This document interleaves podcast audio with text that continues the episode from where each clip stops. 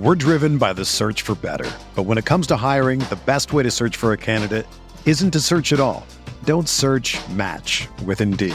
Indeed is your matching and hiring platform with over 350 million global monthly visitors, according to Indeed data, and a matching engine that helps you find quality candidates fast. Ditch the busy work. Use Indeed for scheduling, screening, and messaging so you can connect with candidates faster. Leveraging over 140 million qualifications and preferences every day, Indeed's matching engine is constantly learning from your preferences, so the more you use Indeed, the better it gets. Join more than 3.5 million businesses worldwide that use Indeed to hire great talent fast. And listeners of this show will get a $75 sponsored job credit to get your jobs more visibility at Indeed.com slash BlueWire. Just go to Indeed.com slash BlueWire right now and support our show by saying that you heard about Indeed on this podcast. That's Indeed.com slash BlueWire. Terms and conditions apply. Need to hire? You need Indeed. Hello? We're on to Cincinnati. You play to win the game. It was all that Dan Marino's fault. Everyone knows that. When it's too tough for them, it's just right for us.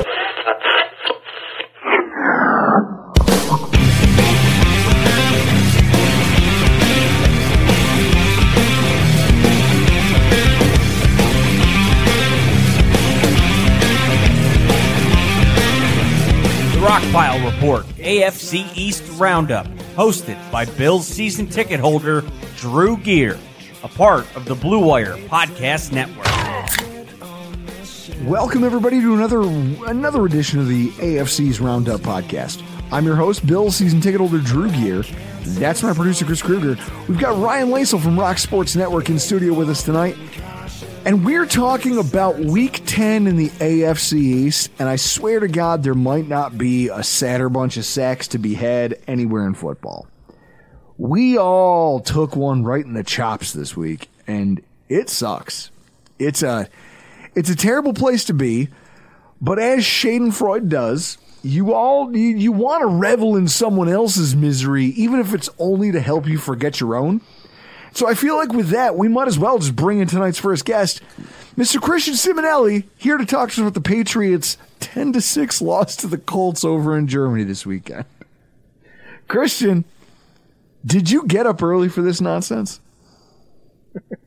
Not only did I get up early, but I uh, did not go to a. Um, my my daughter went to a, a nine month old daughter went with uh, my wife to a, it's called a crawling camp, and you go with a bunch of other parents to a crawling camp. And I said no. I go. I got the game.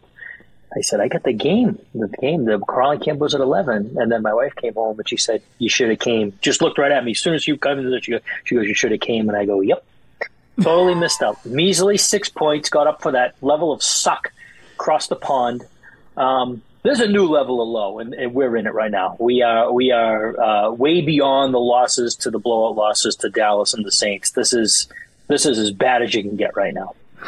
So, if I hear if I'm hearing this correctly, you had an opportunity. You you basically missed out on like a life experience because of your love for your football team, and you look back and you go, never again. Pretty much, yeah. Um, much like you if it was true, I don't. Did you really leave Monday? Uh, excuse me, uh, the other night, uh, it, like you know, like in the first quarter. Uh, we Chris we left in the second quarter. Chris and I left Okay. before Dalton But you left Kincaid before the scored. half. We left before Dalton Kincaid scored his first. Case scored. Okay, okay. Yeah. No, no, no, game. no, no. Because I've gotten see like you, like what you're realizing right now is I've realized my life is really short. Right? I only have so much time on this earth, and if I'm going to allocate my Right. time, I want to do it to things that benefit me, not things that are just here to suck all the life right out of me. And I bailed, and you didn't. You hung in the pocket and took this beating. So let's talk about it. Now, I saw a GIF on Twitter that was two clowns fighting in a parking lot. Like, and somebody was like a live look at Mac Jones and Bailey Zappe trying to be QB1 for the New England Patriots. And it was one of the funniest things I've seen in a long time. I saw it too. It was very funny. Do they have an answer to this problem anywhere on the roster today? No, no, no, no, not at all. Um, the guy that in Bailey Zappe that they brought in, they cut in August, and they basically essentially left the team with one starting quarterback in Max. So no, um, Will Grier, I know nothing about him. I, I because I know nothing about him, but what I do know is he can't possibly be this bad. No, from what I read, like people in Dallas say that he apparently is a little bit better than Bailey Zappe. I don't know. I, I just, you know, at two and eight, you know, you get the you get the stuff that starts happening like with Jack Jones getting released, which was long overdue. Um, and getting picked up by the Raiders, of course, the Raiders. I mean, I know we have a relationship with Antonio Pierce, but still, it's the Raiders. Naturally, you get a gun charge, go to the Raiders. Um, but he just, I mean, he just, it's it's so bad. Like they have no answer, and um, you know, take away, baby. You, you, know, top three pick. You know, right now. So let's let's let, let's let's let's keep it going. The way that that game unfolded, like first of all, like I thought it was a, okay. Three of the first drives for New England ended on a third down sack and a loss of yards. Right. Three of the first four drives. Just, hey, we got to pass. Must have situation. Sack. yeah. The offensive line is really just deteriorated for you guys at this point, right? It really has. Um, I mean, you you know, you see snippets of the right side of the line with Onwenu and so this week, particularly in the running game, playing well. But look, I'm not defending Mac, but everything around him is just is just awful right now, and and, and it, it is it's just this it's this ball of of you know misses in drafts and misses in free agency that's all just come together in this perfect storm just to create two and eight. I mean, you know, what you are, this is what you are. You know, Bill Parcells said a long time ago, your record, you, you, know, says we are what you are. And that's what we are. I mean, we're two and eight. And the offensive line, it, it, the problem really does start in the trenches here, in the offensive line, first and foremost. I, I know the run defense played well. I, I still do not see, with the exception of Barmore, who was, who was balling out. I mean, um, there's really nobody else on that defensive line that is, is playing well and Keion White here and there you see flashes. Um, but He's the offensive line is a He's major, a rookie, major issue. Though. Like you right. can't expect yeah. a uh, like what a second round draft pick at rookie or a late first. Right, right, second. Yeah, you can't expect him to come in and just be the difference maker. Like that's not reasonable.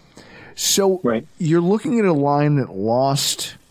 It's uh, Judon, which was its most productive player. And mm-hmm. yep. beyond now, the real lack of depth there has been exposed. The same way a lack of depth got exposed to wide receiver. You know, Kendrick Bourne gets shoved into the doghouse by Bill Belichick, and the next season he's forced to rely on him because he built a wide receiver room where somehow the guy you hated is your best wide receiver, and then he right. gets hurt, and you go, ah, fuck. Well, we're right back to know, terrible again. In fact, we're a new brand yeah. of terrible. You know, years ago they were so good at always having uh, and taking a, a, shot on a guy, whether it was like Chad Ochocinco or Albert Haynesworth, and you could say, "Gee, okay, if he works, great, but if not, fine." Because the rest, because the rest of the roster was so talented, it could support that guy, and the coaching right. was so talented, it could support that guy. You're right. no longer there. Now you're a team that has six points through th- like six points through three quarters of a game. Like the offense has zero it's, flow. Like there's it, nothing I here. Mean, if if I could have crawled inside Billy O'Brien's body on that sideline when he was giving it to Mac when they were sitting on the bench, I mean, it was just that was like the snapshot of the culmination of Patriots Nation. It just he finally blew up on him. Like maybe he's blown up on him in practice and stuff. Like, but I haven't seen it on the sideline in games. Like, you know, he's been. This was, you know, and they call him, you know, the tea kettle because because that's what he, you know, years ago he had that famous sideline blow up with Brady in a game against Washington in 2011, I think it was, and he was screaming back and forth. That's what this was like. It was okay, kid enough is enough. Like, what are you doing? The guy's wide open. We drew it up perfect. Gesicki's wide open. Why are you throwing the ball like a shot put? Why are you throwing a ball like a shot put? Once again, off your back foot, which he's broke. Like Mac is broke, and I, me, I think, I think he's taking his last snap uh, as, as, as, as a quarterback on this team. I, I just don't see how you come out uh, in two weeks against the Giants with him under center. I just don't. I I mean, you benched your first. for this organization. You uh, benched the your pond, first round draft pick quarterback in crunch time, with the Yep. game still there for the taking and on the line. one score down. benched him. That's a new low. Like if you guys were at rock bottom, it's like how the Bills just keep finding a new bottom. That's a new one where you go, fuck it, the game is still in reach, and we know that that guy's not going to deliver. Bring me Right. Bailey It- Zappe, and he just immediately Bring me Zappe. bring me Zappe, and it's like, My what have we done? my brother was like, he's like, all right, Zappe time. He goes, he can do it, and I, I just turned straight at him, dead cold. It was like an episode of um, of uh, you know with, with Ray. What's what am I thinking of? Um, oh my god, I'm totally blown up. Ray Romano. What was the name of the Ray Oh. Everybody Loves show, Raymond. TV show? Everybody's learning. Yeah, everybody loves Raymond. Thank you. And I just turned to him deadpan, and I go, he'll throw a pick. Don't throw And he threw a pick right to the guy, threw a pick, and my brother goes, Wow. I go, What are you wowing? I go, Do you watch this team? What are you wowing? this is what they do. There's something. There's something about Patriots fans being giddy about Bailey Zappe that just makes me feel warm Oh. inside. the ones who were like, "All right, we still got a shot." I wish I could have been a fly on the wall in all the households. We've got a shot to beat Gardner Minshew and the go, Colts. guys. Maybe Bailey Zappe's got this. The second that those words leave your lips, you're a dead man. Oh, You're I a dead mean, man. and, and and the way that Gardner Minshew was running around in that game, like I, I- it, I think there were a couple of plays that he had like nine seconds in the pocket and completed passes for third down. So it was amazing. Um, it, it was just maddening, and you're looking and you're like, wow, you know, you're this bad, and and and then like I'm listening to people on the radio this week, and they're like, well, you know, the defense only gave up ten points, and I'm like, okay, totally That was your missing the boat here. Um, what are we doing? Like, we're totally missing the boat. Did you watch the game? You know, Jerod Mayo, and you can't blame him. I'm like, oh my god, these people are absolutely out of their minds. What are you doing? Like, this whole team is one giant dumpster fire, and you're talking about the defense only giving up ten points. Like, It's just I- like it's just like Bills fans who don't know how to be good. It's what like I'm Patriots fan, Patriots fans don't know how to be bad. I'm, I'm like you. Right. I, I'm literally right now listening to you say this. It's like that GIF. You, me, same.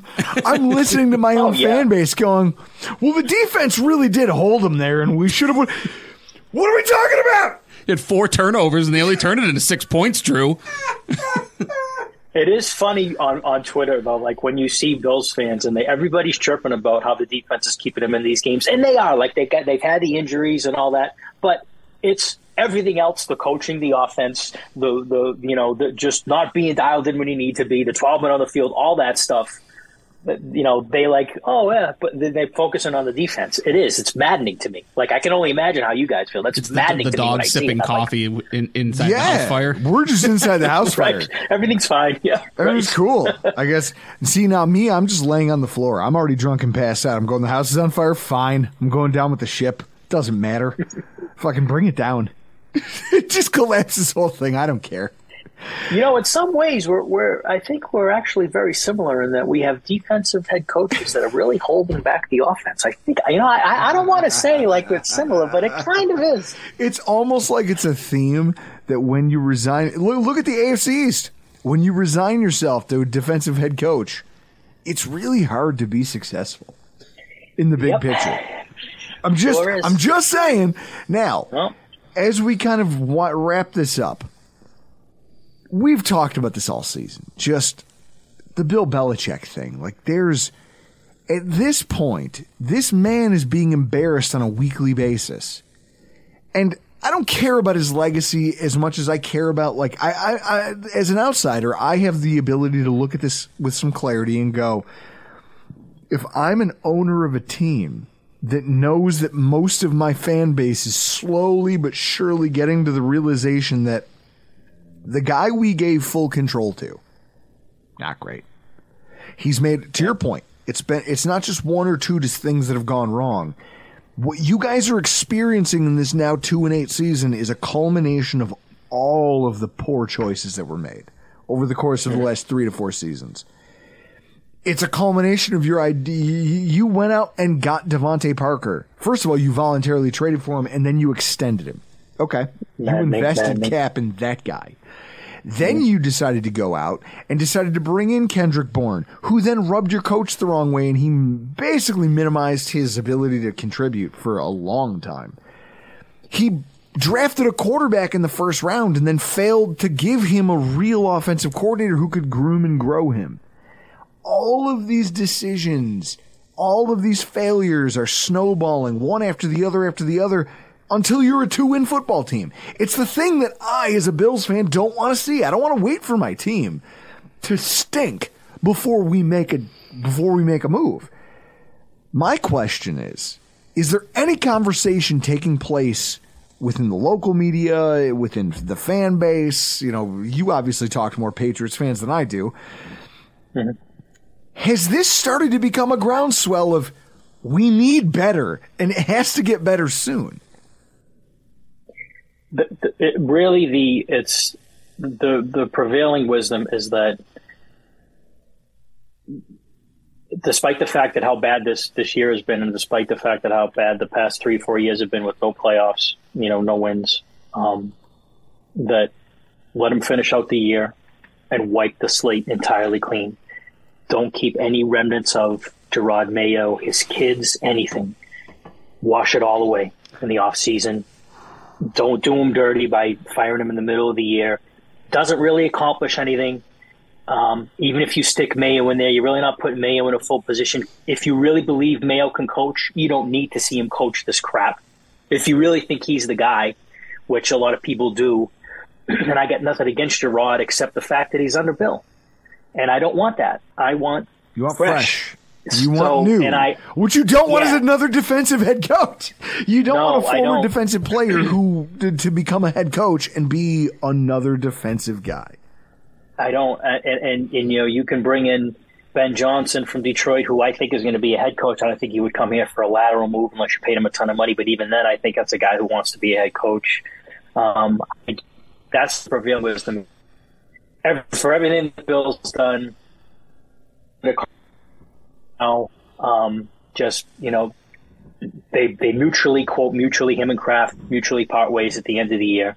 Um, and you know, and, and, and as far as where he'll go, I mean, Gary Myers has been tweeting stuff. People have been tweeting stuff. You know, San Diego, uh, excuse me, L.A. Uh, as a potential landing spot. Dallas as a potential landing spot. There's some team out there that's gonna not really look at the last four or five years and say it's Belichick, it's six rings, I have a team, whether it's a young team, whether it's Justin Herbert or whether it's yep. you know, say Dallas doesn't get over the hump and you and, and you got Dak, that if I put Bill in there, he can get us over the top. And then the question becomes, how does he get out of the contract here? Does Robert get compensation? Do we get compensation? Second round pick, whatever, just like he did years ago with the Jets. Mm-hmm. Um, so that's sort of the thought, and, I, am on board with that. Like I didn't want him coming back this year. I told you guys in August I wanted him gone after what he did to Mac last year with the offensive coordinators. Um, you know, putting Patricia and Judge in there, and I thought it was time. Um, but I didn't expect it to get like this. Like I, I, I, I didn't. I, I don't didn't think anyone expected this. No one, no one expected it to be this bad. And, and, and make no mistake, like this is, this is off. Like this is, they're, they're just not good. Like this they're just not good. and that's it. You're saddled with a not good football team, and the only way out is to rebuild. But you can't rebuild when the old architect's still hanging around, be, having all the control over what the what the blueprints look like. So with that in mind, I don't envy what your franchise is about to go through, but at the same time, Ryan, could we agree that sometimes it might not be the worst thing in the world? Yeah, I mean it's not it's not the worst thing in the world to have a really good defense and the number three pick in the NFL draft with a ton of quarterback talent at the top, right? Like the time to hit. If the they reason, take Jayden Daniels, the high, the, the, the if Jayden Daniels is the worst you guys do, or Marcus May, like Marcus or Drake Maye. Drake Maye. Drake yeah, Maye could be the guy. Like one, two, three. Like you your three options. Your opportunity to be good is to do what they tried to do in in Arizona, right? Yes. Was bring in a head coach, let him pick which of the new shiny quarterbacks was his going to be his quarterback. Yep. Uh, the difference was that Arizona was obviously a dysfunctional franchise. Well, they but the tra- fun thing is, is that you guys are going to have your pick of coaches because they're going to want that pick. They're going to want to right. want their guy if you have an offensive head coach. So there's a renaissance about to take place here. If Kraft can pull the trigger. It's going to be interesting to see how it pans out. But unfortunately, we're going to have to watch you suffer through the rest of this season in order to get there. Oh, unfortunately, yeah. No, I'm, you sound really broken up about it. You're right. I'm, here's here's the world's smallest violin playing you the saddest song ever written, Christian. I, I hope you can hear it. Why don't you tell everybody where they can find you on social media, buddy? You can find me at Chris with the T I A N on X. Give me a follow. I'll I'll give you a follow back. And uh, best of luck, boys, with Joe Brady. We're driven by the search for better. But when it comes to hiring, the best way to search for a candidate isn't to search at all. Don't search match with Indeed. Indeed is your matching and hiring platform with over 350 million global monthly visitors, according to Indeed data, and a matching engine that helps you find quality candidates fast. Ditch the busy work. Use Indeed for scheduling, screening, and messaging so you can connect with candidates faster. Leveraging over 140 million qualifications and preferences every day, Indeed's matching engine is constantly learning from your preferences, so the more you use Indeed, the better it gets. Join more than 3.5 million businesses worldwide that use Indeed to hire great talent fast. And listeners of this show will get a $75 sponsored job credit to get your jobs more visibility at Indeed.com slash BlueWire. Just go to Indeed.com slash BlueWire right now and support our show by saying that you heard about Indeed on this podcast. That's Indeed.com slash BlueWire. Terms and conditions apply. Need to hire? You need Indeed. Ryan, it is fun. Just getting to make, like, punching down is always fun, isn't it? It is. So, as we move forward with tonight's show, I'd be. Now, obviously, Scott Mason, play like a Jet, not here to talk to us about the New York Jets, as he was on the preview show. But they did lose to the Raiders 16 to 12. That was an ugly game. And that's the thing. Like, they took Vegas to the wire, but ultimately, Zach Wilson's mistakes just relegate this team to a 4 and 5 record. The game was ugly. I passed out on the couch trying to watch it, but just ultimately too tired to care. Just care. There's no care involved. I was like, I know how I'll stay awake. I'll do podcast prep. Nah, that game sucked so bad I just zonked out. I looked up the ending when I woke up, and what I saw was a bad quarterback play versus bad quarterback play. It ultimately was going to come down to what team could make a splash play. That's it. And the Raiders made it. The Jets didn't. That Robert Spillane interception. And it's a terrible play by the quarterback. But Absolutely, It yeah. but it doesn't matter. The teams literally opened the third quarter swapping negative yardage drives. They come out of halftime. You're like, well, that was a crap half of football. If I had stayed up, do you know how furious I would be to watch both of them lose yardage and then punt?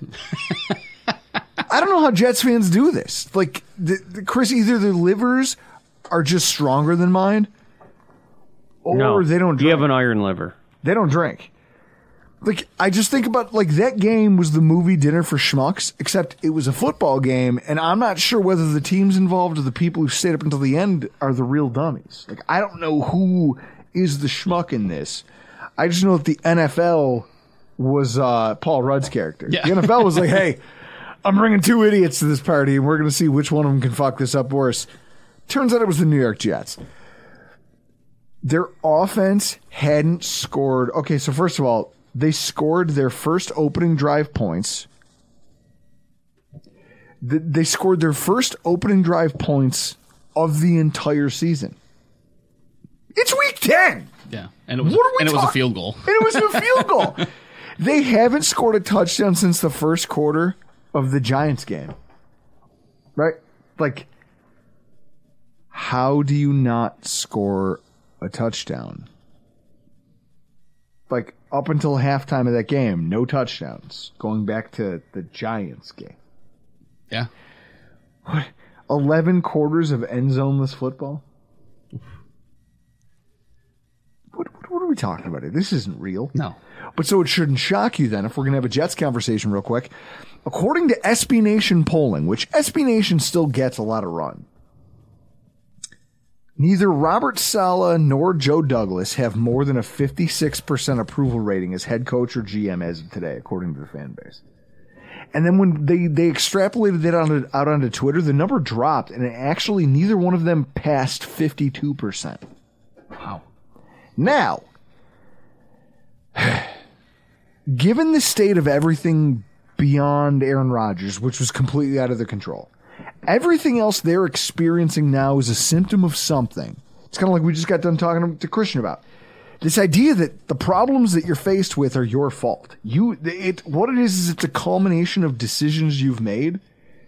The ball of wax started rolling and picking up more things, and stuff started. St- one bad decision sticks to another one, Yeah. sticks to another, and all of a sudden you've got a ball and it's rolling downhill on you really quickly. When you look at this staff, do you think it's fair to have that poor of a view of Robert Saleh and Joe Douglas? I think I think it's largely because of their staunch support of Zach Wilson, right? Like it's the not not just the fact that they continue to trot him out there to play, but the fact that they're verbally supporting him and not, you know, saying things like he has to play better. Like Saleh's come out and said, I don't think he's playing bad. Whether you believe that or not, that's not what the Jets fan base wants to hear. Right? Like you can't come out and say Zach Wilson hasn't played that bad when the team is losing football games. if I hear, if I were to have heard him say that out loud to me, my immediate thing would have been I would have gone to Joe Douglas and been like, hey, remember the movie A Clockwork Orange? Can we go invest a few thousand dollars in that chair? And he goes, What? I go, No, no, that chair at the end of the movie, like when they're strapping guys down and forcing them to watch things until like it changes their mindset. Can we just force this tape into Robert Saleh's eyeballs? You don't think this is bad? And, and if he still says no, then you fire him into the sun too. you jettison them both as quickly as like you get rid of him the same way you're going to get rid of Zach Wilson. He can't possibly believe that. Well, but, he's but doing that's, is but that's do- who Saleh has been, right? He's been a player first guy. He's doing the defensive coach thing who Yep. doesn't really understand offense, and he's going, listen, that's my guy. That's right. We've, j- we've joked about it.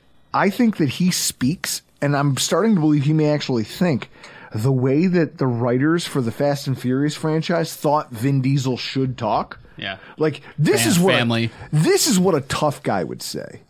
if I had a tough guy, this is how I think he would talk. Like, think about how different he sounds than Sean McDermott. Right. Right. The much maligned Sean McDermott. He sounds very different. And at the same time, his results couldn't be farther from, although this season, we're only separated by one. yeah. Yeah. But Joe Douglas is another conundrum for them because you have a GM who kind of got bullied into making a trade for a quarterback that was not advantageous for the team, right? They weren't bidding against anybody. Right. It was just the Jets. And yet, that swap of a first round pick, well, you might not believe it's important. Look at this week's Bills game. You got Mekhi Becton, who is now they're kind of managing his knee problem. Mm-hmm. That's not great if you're going to make him a starting tackle. You've got Duane Brown, who's a ticking time bomb. You don't know when he's going to go down with injury. He's ap- apparently healthy, quote unquote. But I bet you if he has a bad day, they'll come out and go, ah, we overestimated him. He's really not, he's still rusty. Max Mitchell getting hurt, that hurts them. Yep. Big Their, time. their offensive line is consistently in flux. They they're doing the running backs a disservice. It's just a problem. And so when I see this, I can't help but think to myself, at what point do you blame the architect of all of this nonsense? All of this this roster was built to be a winner. We talked about it during our preview show. Mm-hmm. It was built to be a winner with Aaron Rodgers. Right. Aaron Rodgers has taken rosters like this Jets roster. He's he's built MVP seasons. He's gone to conference championship games. Unfortunately, they don't have Aaron Rodgers, which means you have nothing the way that this was constructed. right.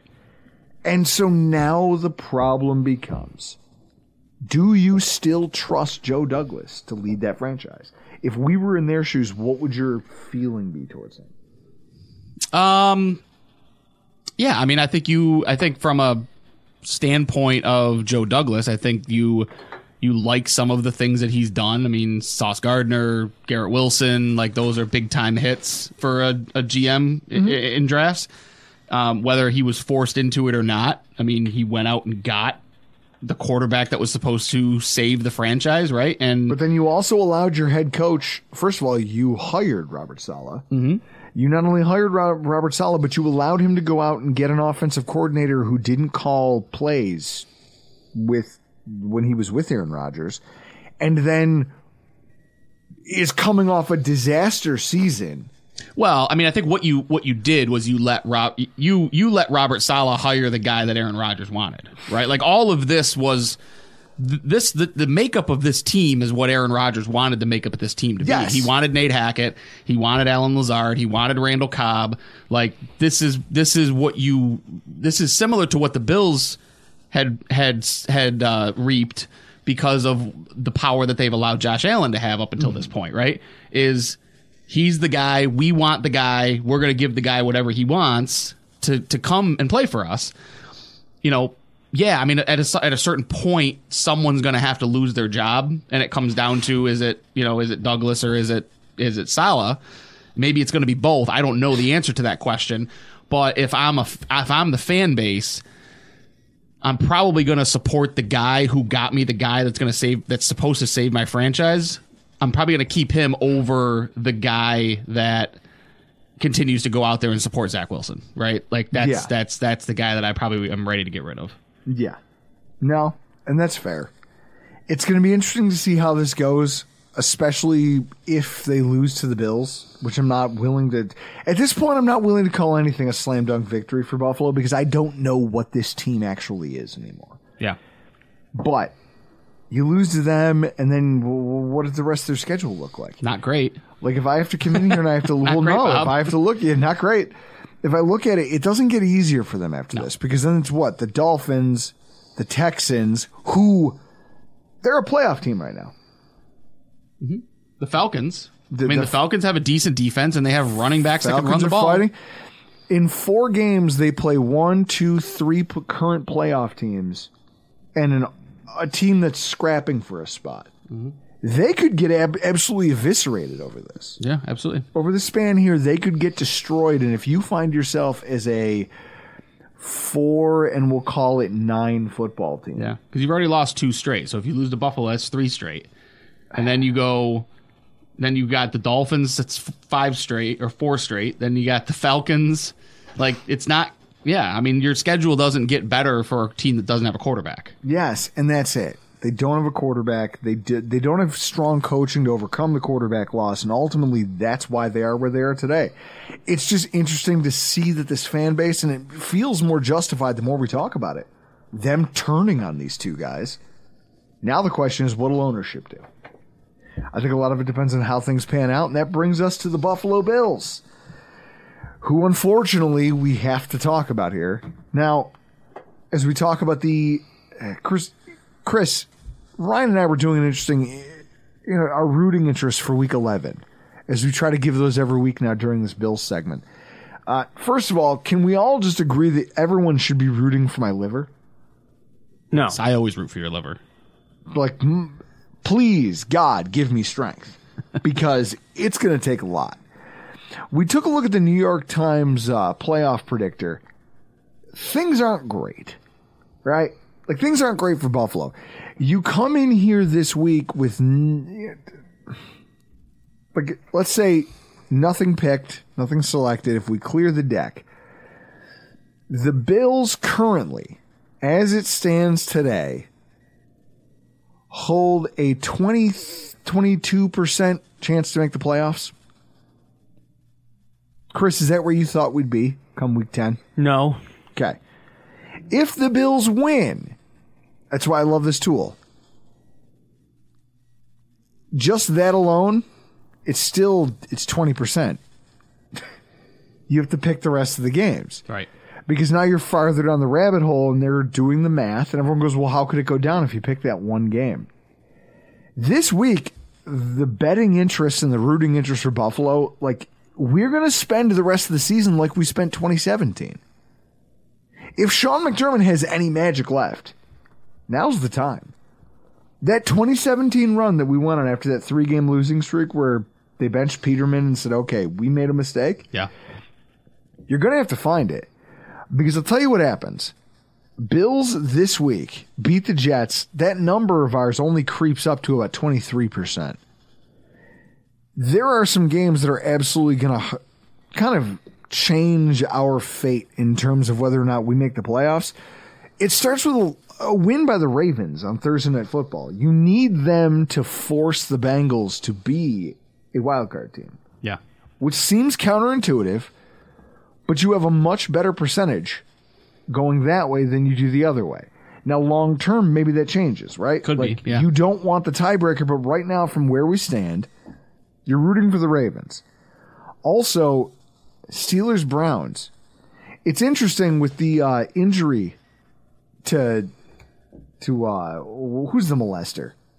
Alleged before I get sued. Deshaun? Deshaun, Watson.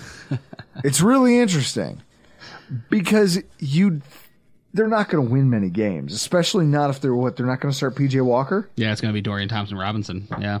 The rookie Good, awesome. So they're going to be completed to ro- 53% of his passes in his first start.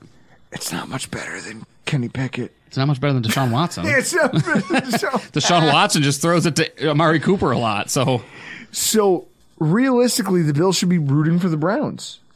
That's a, again, we have some real pipe dreams here this week, guys. If we want to keep our playoff hopes alive, it not only takes a win by us, but it also takes the Ravens. We have to root for the Browns. That's disgusting. feels icky. I, I hate that.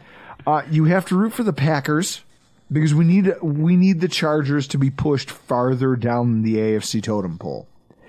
And then as we kind of go down this, obviously you'd want to root for the Raiders, but does anybody in this room think the Raiders pose a real threat to the Dolphins? No. No. No. So Dolphins win, you've got that there.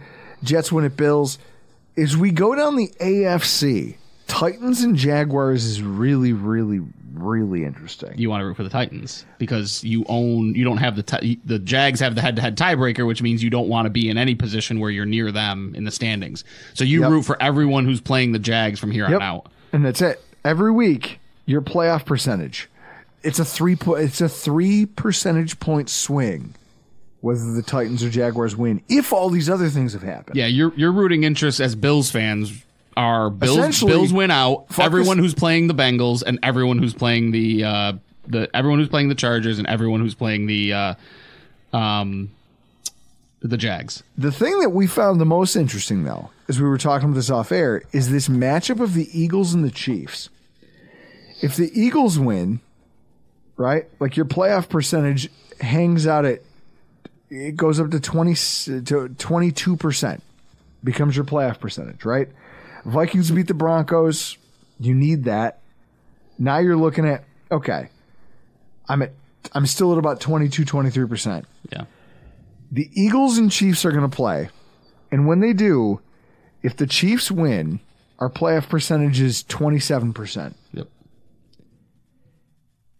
If the Eagles win, our playoff chances are 26%. Now think about that for a second. Why would it be off by 1%? What is that? Uh, my guess is distance between the Chiefs and everybody else. Not only that, but distance between the fact that we play them both. Yeah. So this is, hey, with nothing else being decided, a team that we also have a chance to play is now going to beat a team that we could beat. Yep. In which case, if we were to beat them, theoretically, well, that could be a you know common opponent thing. Even if they lose, if not, it's a it's leaving the options open. Yep. So as like I said, as backwards as that feels, like you're rooting for the Chiefs. and again, crazy. Yeah. Yeah. And this is this is what we've done. We've done this to ourselves. We've done this to ourselves as the Buffalo Bills in week 11, where we now are not only dependent wholly on what happens elsewhere around the NFL, we no longer control our own destiny, but also you have to root for teams that make you feel gross doing it. Yeah. That might be the most offensive thing. That Yeah. might be the most offensive thing about where we are now is knowing that we have no control and having to look around the league and go, "You mean I have to root for Cleveland?" Yeah, exactly. Chris, it's going to be a hell of a time. And so, as we close the program, we are unfortunately obligated to end with the team that leads the AFC East for another week. That is your Miami Dolphins, and we welcome to the program Mr. Elf Artiaga, who represents a fan base, maybe the only one in the entire AFC East that has anything to be fucking thrilled about this week. Elf, how you doing? Oh, spectacular! Yeah, are you? Uh, are yeah, you? it- the Dolphins somehow had one of the greatest weekends in in their in their history. Okay, and they didn't play a game. That was that was one of the most glorious weekends. The only thing that went wrong was that the Steelers won. But let's face it, who the hell cares about the Steelers? I'll tell you who. The Bills, because we're currently behind them in the standings. oh my god, I'll cl- This is I'm two fisting now, Elf. This is what you people Do you remember? Do you remember like four weeks ago? Uh, actually, more than four weeks ago, I told you there's one dangerous spot for the the Bills at home. I was wrong. The- the- You had you had a couple of other difficult games, but Yeah. I really thought that that Broncos team, you know, with the way that their defense is constituted and the way that they were going to play, I thought that they were going to be a threat. Of course, that was before the Dolphins scored 70 points on them. You know, Yeah, well, it But- is evidence. There are no there, there are no substitutes for good coaching in this league. That's what we're all learning. I mean, I think if anybody's taking anything away from the entire show tonight, as we talk about what's gone wrong in the AFC East for most of our teams, outside of the Dolphins, it seems to be coaching. Like this is the thing: you can put as much talent as you want on a roster. If you don't have the coaching, most of that doesn't matter because there's very few players who can win in spite of that. They're just Now let me ask let me ask you this: How many more calamitous events have to happen before Sean McDermott fires himself? I'll be dead by then. You don't have to worry about that. I'll be floating. he's I'll waiting for- floating down the seems- Niagara River in a yeah, because it seems to me like he's waiting for air- at, you know the 13 second fiasco cost your special teams coach his job. Then Leslie Frazier has to spend more time with his family the following year, and now Ken Dorsey gets the axe. Now, did Ken Dorsey deserve to get the axe? Well, for all of our listeners who listened to this week's recap show, we did a deep dive on that exact topic. So the, the answer is, uh, I don't know, TBD. Let's see. Because just when we think we've found rock bottom, Elf, there's still like another level. It's like, no, no, no, no, no. We can keep going. There's another basement to be dug. Oh, rock bottom is getting swept by the Jets. Then make no mistake, ah. that's rock bottom. then make no mistake, that's rock bottom is getting swept by. What the about Jets. swept by the Patriots? Well, that's worse, but that ain't happening. You, Come lo- on. you lose to the Let's two let's of them. let's be let's be a little real. But that's the thing. You don't know that. Nobody knows anything now, Elf. We're we're through the looking glass at this point.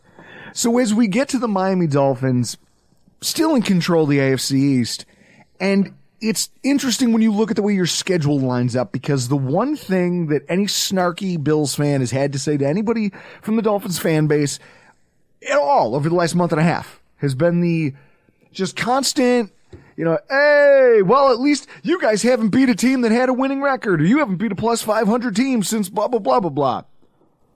Well, the good news for Dolphins fans is you guys don't have any more. You, you have like one team that has a winning record left on your schedule. Two, actually. The Cowboys and the Ravens. Everyone else is a bunch of chumps, including the Buffalo Bills as of today. So the frustrating thing about this, for everybody who's cocky or every Bills fan walking around with the attitude of it's okay because they'll figure it out, you know they always do. What you don't understand is that you're not only no longer in control, but you have to run the table through one of the most difficult stretches of a schedule I can recall in a very, very long time. You were supposed to be using some of these games to pad your stats, to pad your record in advance of this incredibly rough stretch of football.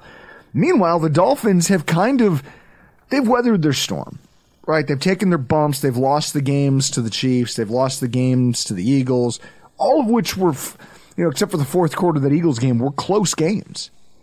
Now you guys are going to hit a stretch where your team is getting the healthiest it's been all season. And at the same time, you have one of the softest schedules.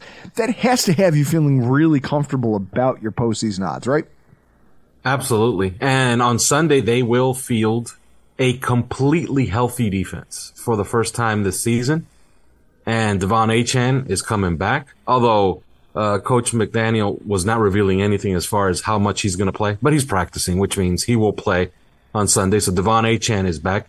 The only injury concerns are at guard. Like uh, we lost Isaiah Wynn. Robert Hunt will not play on Sunday.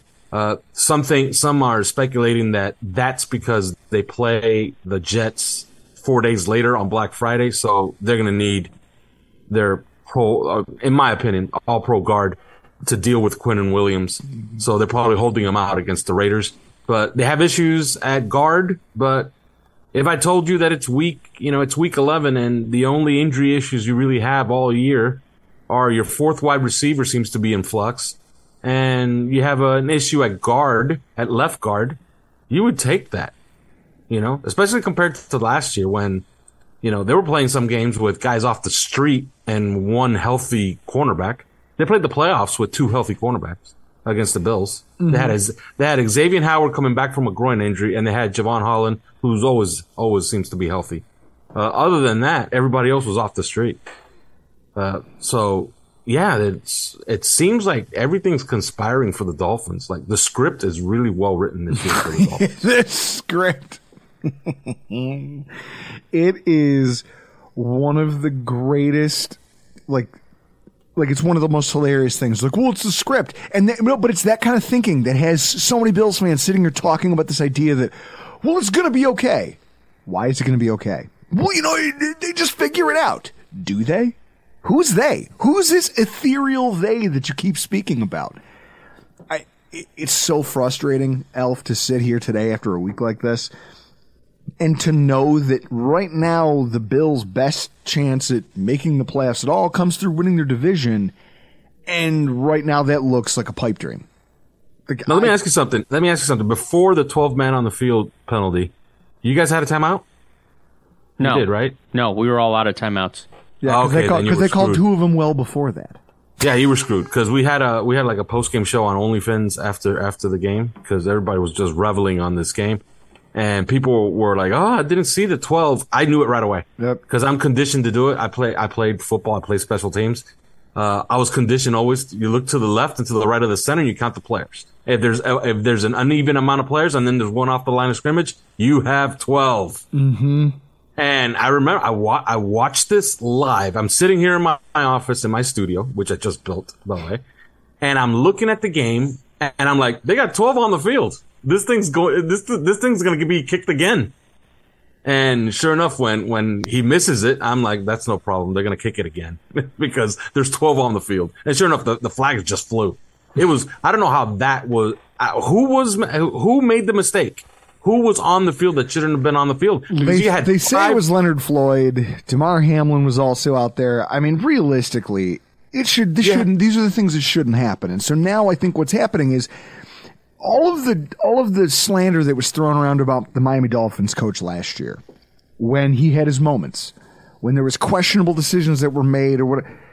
I sit here and I look at all of the, the the McDaniel conversation where everyone goes, "Oh, well, you know, he's Mike McDaniel's. He's this. He's that. He looks like a dork. He's a nerd. He's in over his head. He's overthinking." Some of that might be true, but also he he's winning. He's winning football games, and his team, by and large, looks like they know what they're trying to accomplish. Now, do they have lapses? Sure. It happens to most football teams. At the same time, there hasn't been this precipitous drop off in what feels like faith, whether it be in the locker room, whether it be with his coaching staff and his coordinators. You're not seeing this level of dysfunction inside their building. And it couldn't be a starker contrast right now for as much shade as Bills fans have wanted to throw at the Miami Dolphins ever since he was hired last year. I just, at this point, if you had to power rank in your mind as a third party, how do you rank the head coaches currently operating in the AFC East? Well, look, uh, Robert Saleh coaches half the team.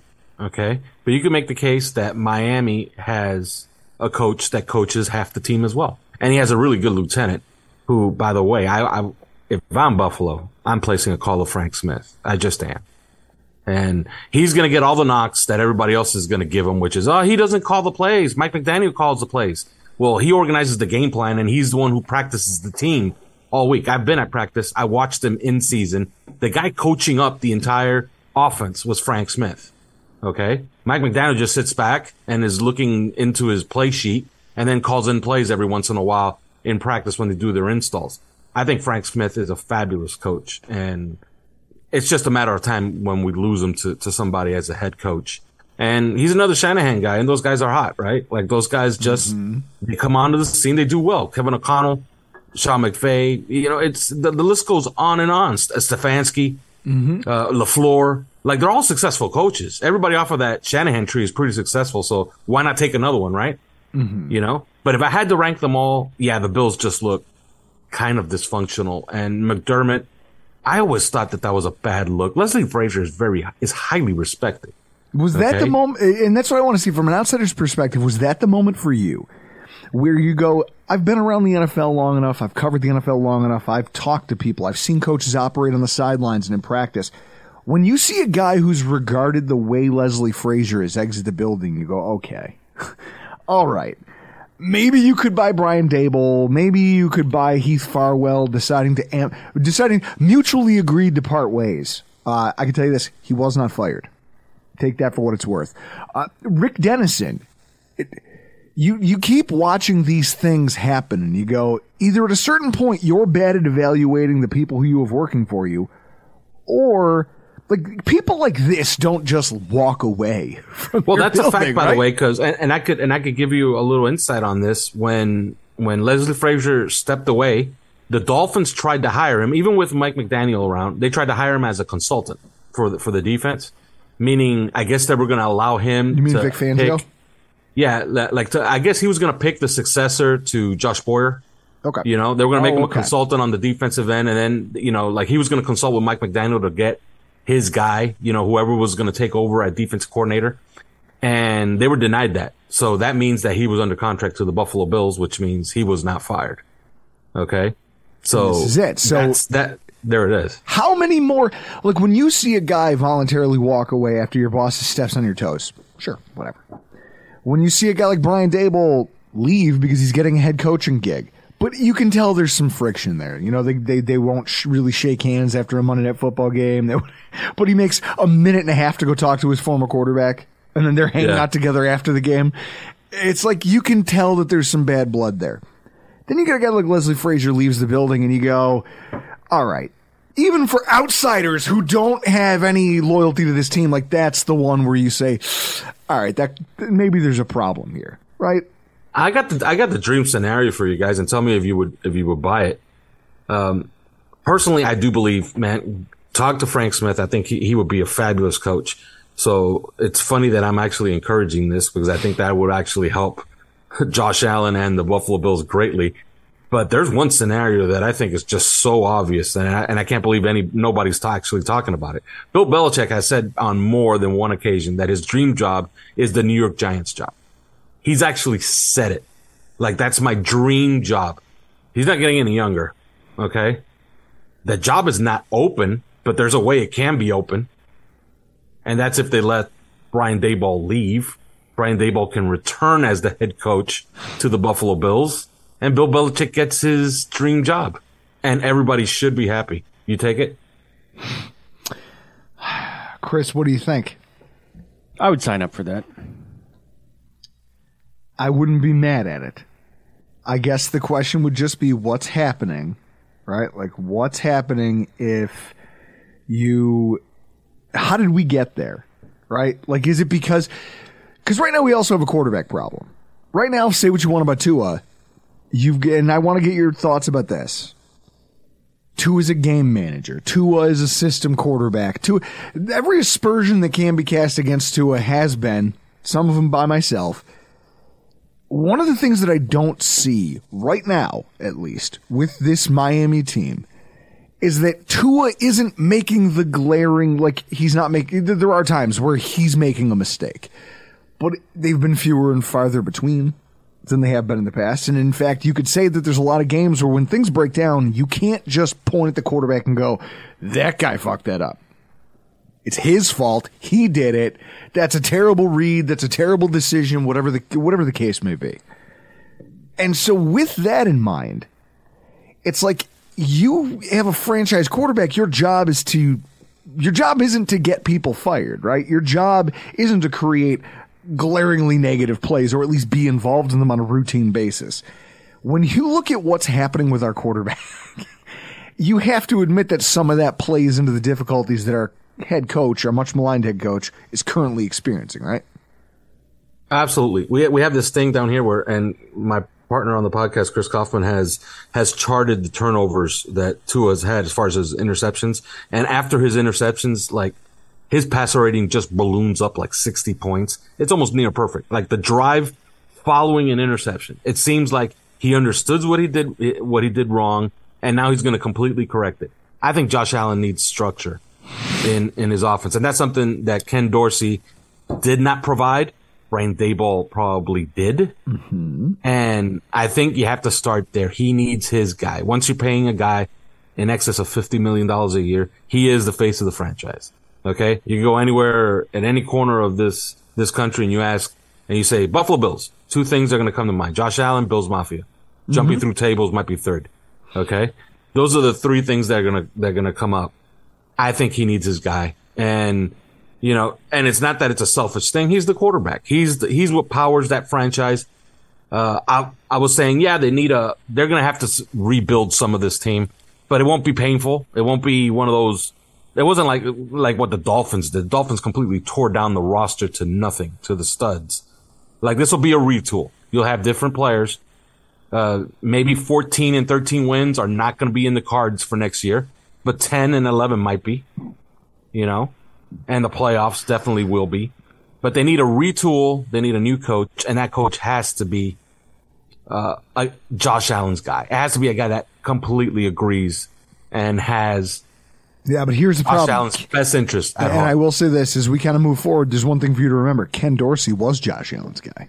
and that's where this is where the danger lies in having like they, they constantly make the uh, correlation between Josh Allen and a golden retriever. They're like he's just this big ball of energy who he doesn't know what to like he he's just he's that. He's manic sometimes. What you need is a guy who can rein that in and make it work for you. You know, Mike Tyson's analogy about fire. Fire, if you can control it, it'll heat your house, it'll cook your food. If you don't control it, it'll burn your house down and kill you. We need a guy who can cook with Josh Allen. and unfortunately, there wasn't one in the building. And we're seeing that now. And so we just got to hope that whoever comes next isn't just Josh's guy, but it's a guy who knows how to cook with Josh. And I mean, that's about the best we can hope for because you guys have found one in Miami. Now you guys are going to have a ton of content over the next month and a half as we kind of head. I mean, it's, it seems like the season didn't start that long ago, but we're already looking at the end going, our next matchup's coming up. In between now and there, where can people find all of your content? Well, you can become a member of OnlyFans at onlyfans.gg forward slash OnlyFans. That's on Discord. Or you could listen to our stuff on Three Yards Per Carry. That's the number Three Yards Per Carry. Anywhere you get your, your podcast. If you want to mm-hmm. follow our, our Twitter account, you can go on Twitter at, or X at the number Three Yards Per Carry, and everything's posted there. So any any of the any of our content is going to be on there, and you can just check it. Guys, it's been a lot of fun, but we got to get out of here. I'm Drew Gear. That's Chris Kruger. Thank you to all of our guests this evening. This has been your AFC's Roundup. Whether you're a world class athlete or a podcaster like me, we all understand the importance of mental and physical well being and proper recovery for top notch performance. That's why I'm excited that Unifyd Healing is sponsoring this podcast. Unifyd Healing is a new and super innovative global network of wellness centers powered by Energy Enhancement System, or EE System. If you haven't heard of the EE System, you'll want to listen up. This technology promotes wellness, deep relaxation, purification, and rejuvenation. At hundreds of locations across the globe, access to a center is easy and affordable. Interested in experiencing the EE system technology for yourself? Go to unifydhealing.com slash bluewire to learn more and find a center near you. That's U-N-I-F-Y-D healing.com slash bluewire. No material or testimonials on the Unified Healing website are intended to be viewed as medical advice or a substitute for professional medical advice, diagnosis, or treatment. Always seek the advice of your physician or other qualified healthcare provider with any questions you may have regarding a medical condition or treatment and before undertaking a new healthcare regimen, including EE system.